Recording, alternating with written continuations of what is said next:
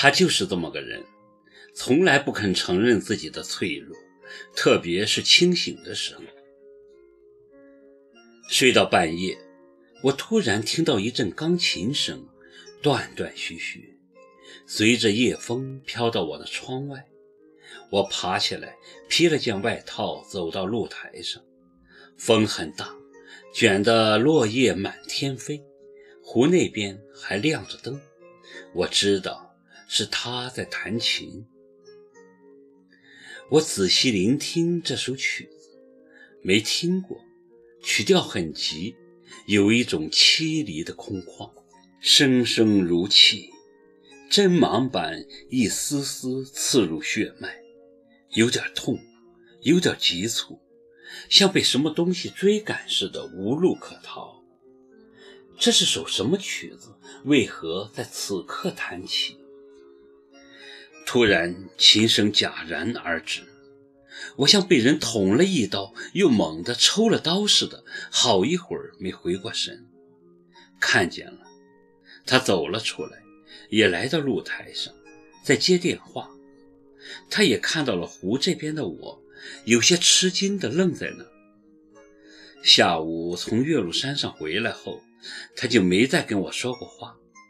我之所以等到那么晚才睡，其实是在等他的电话。潜意识里，我总觉得他应该有话跟我说的，但是除了下山时说的那句话，他什么也没说。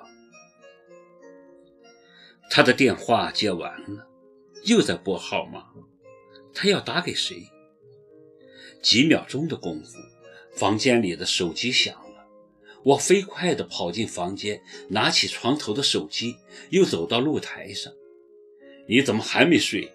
他在那边拿着电话问：“我在听你弹琴，很好听的曲子，以前怎么没听过？”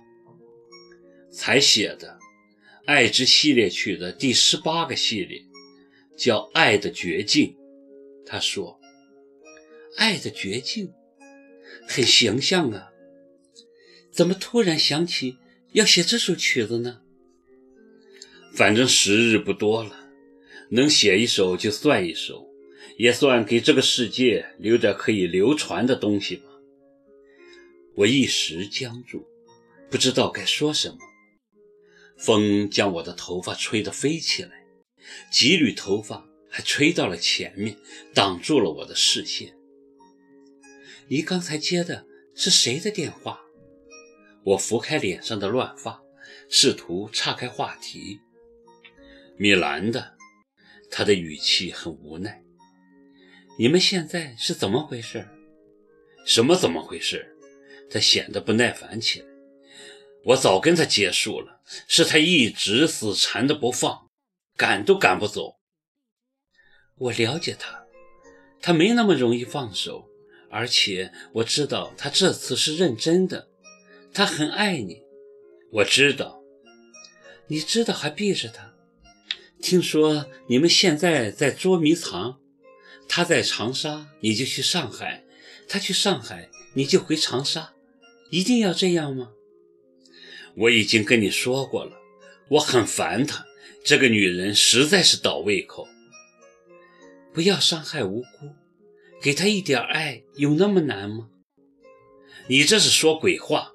他在那边指责我说：“爱情是可以用来施舍的吗？”给不了就是给不了，是他自己执迷不悟。算了，你们这点事我不想听。是你先提的，我要睡了。明天我就要准备去新疆了。明天就走吗？